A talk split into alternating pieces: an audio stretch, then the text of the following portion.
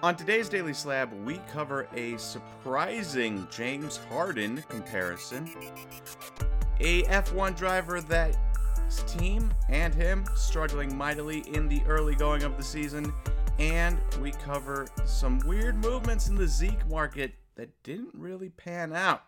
So sit back, relax, and enjoy today's Daily Slab. Welcome, everyone, to the Daily Slab. I am Nate, and our trender for today is Lando Norris and the McLaren F1 team. They have not had a great start to the season, along with Oscar Piastri, and uh, it doesn't really look like it's going to get any better anytime soon. So, this team last year had Lando Norris and Daniel Ricciardo on it. They let Daniel Ricciardo go. He is now the alternate driver for Red Bull, and they have now Piastri, much younger than Ricciardo, in his place, and Lando Norris still heading the team. Well, last year, Norris and Ricciardo finished 7th and 11th. This year, Piastri and Norris are 19th and 20th. Not a great start to the season. In fact, they have as many points as Daniel Ricciardo, despite the fact that Ricciardo has not even raced this season.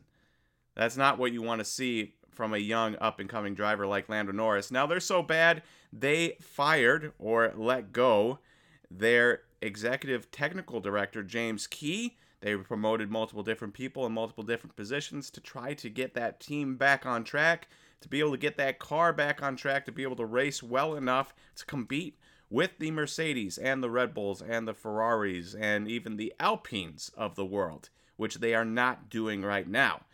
And so that dysfunction in the organization has led to some changes, which hopefully will lead to better teams in the future.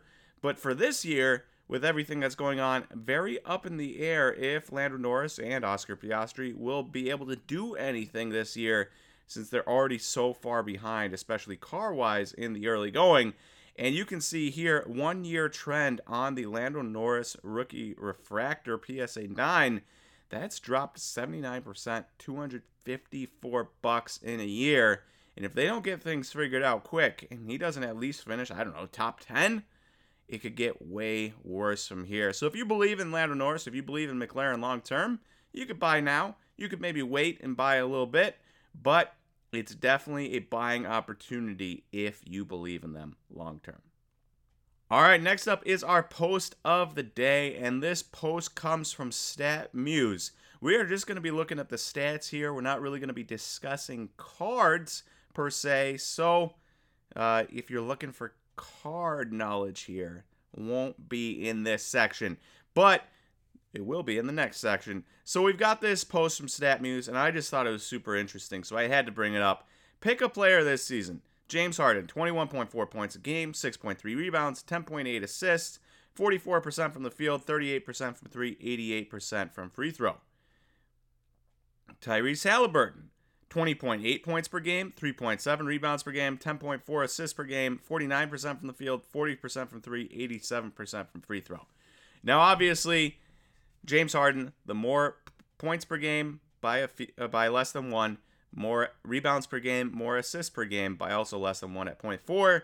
Uh, shooting's a little bit worse from the field, but the better counting stats. So if you want somebody that's maybe just slightly more efficient offensively, you take Haliburton. If you want somebody that just has more stats, you take James Harden. I personally would probably still take James Harden, but I can't believe that the stats are this close considering um, Tyrese Haliburton's really good, but was he expected to be? And James Harden is maybe having a disappointing year scoring wise, but was he expected to be this close to James Harden this early in his career? I don't think so. I don't think anybody thought that. And yet here, here you have Tyrese with an absolutely excellent year. We're 20 points, 10 assists, and almost four rebounds per game while shooting over 40 or at 40% from three, almost shooting 90%, 87% from free throw, and almost shooting 50% from the field.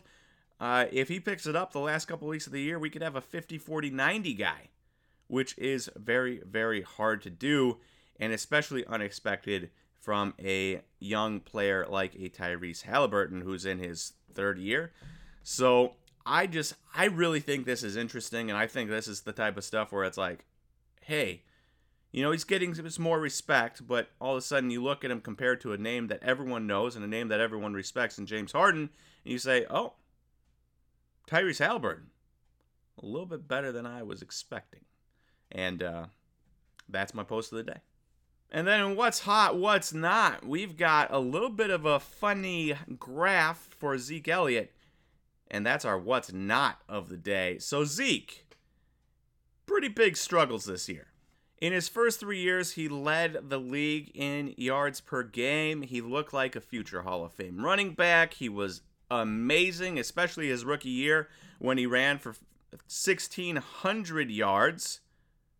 1,600 yards his rookie year, added in another 15 touchdowns, led the league with 108 yards per game. Looked like he was going to be a star. The next year, he averaged 98 yards per game. The next year, he averaged 95 yards per game. And then, and had 1,400 yards. And then the wheels just started slowly coming off. 1,300 yards per game, 84 yard, or 1,300 yards, 84 yards per game. 979 yards, 65 yards per game. 1,000 yards, 58 yards per game. And then 876 yards, 58.4 yards per game. Zeke, this past year, his last year with the Cowboys, had the lowest rushing yards of his career, the lowest rushing yards per game of his career, the lowest rushing yards per attempt of his career, the lowest receiving yards of his career. The only silver linings was that he still added 12 touchdowns and he didn't fumble the ball at all. So he was efficient, but he just wasn't getting yards, and even the other stats backed it up. I mean, yards per game, yards per attempt, everything was way down.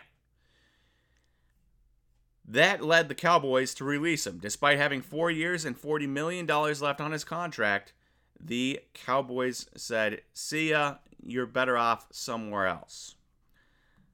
With that news in mind, that makes the middle sale on this graph a little bit confusing because there was a Zeke Elliott silver 2016 silver PSA 10 that sold for $81 and you can see that hump there 81 bucks. And if you go look at the sales history of that card, everyone, everyone has hundreds of reviews. From $29 to somebody had 33 reviews. Everyone past that has hundreds of reviews. In fact, the last two that got it from 80 to 81, 18,108 reviews and 961 reviews. You spend that much on time on eBay, sell that many things to get that many reviews, personally, I don't think you would be trying to pump and dump a Prism Silver Zeke Elliott PSA 10, right? So in my mind, I said, all right, that's a legit sale. And I guess it kind of makes sense. He's in the news. Uh, he might be going to play with Joe Burrow and the Bengals. He might be going to play with Aaron Rodgers. Not confirmed yet, but Aaron Rodgers and the Jets, right? So it makes sense to me. Somebody's super excited needs the card because he might go play with a couple of future Hall of Fame QBs and really good teams. Well, then you get to the next sale that sold for $42 on the 26th and you can see that that $81 sale despite despite the high number of reviews and despite the excitement around him potentially going and playing with a really good team, it went right back down to 42 bucks. And so it goes to show you that you got to be careful when you're looking at comps on stuff, especially eBay, because they'll leave it up and who knows, that card might have been paid for. You know, it might not be one of those situations where it's not paid for and eBay still reports the values and it messes everyone up.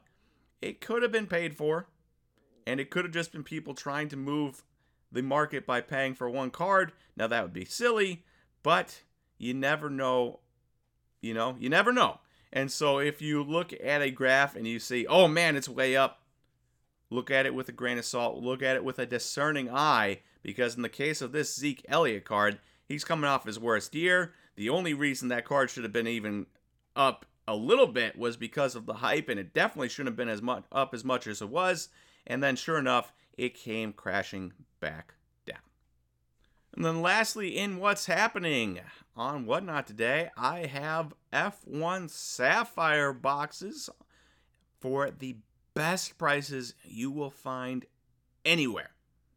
I can almost guarantee it. I haven't checked every place. They'll be better than eBay. It will be better than Dave and Adam's. It will be better than Blowout. It will be better than Steel City Collectibles. You will be able to find the best prices on Sapphire boxes for F1 anywhere you look. Tonight at 6 p.m. Eastern Time, 3 p.m. Pacific on the SlabStox Whatnot channel. So if you want to get into a little F1 Sapphire, maybe you just want to see what it's like, four colors per box, always a good time. Maybe you actually like F1 and want to get in a box, you know where to go tonight, 6 p.m. Eastern, 3 p.m. Pacific. I'll see you there. All right, thank you everyone for watching today's Daily Slab. If you like this video, please click that like button and don't forget to click that subscribe button. And I will talk to you all tomorrow for the next Daily Slab. See everyone.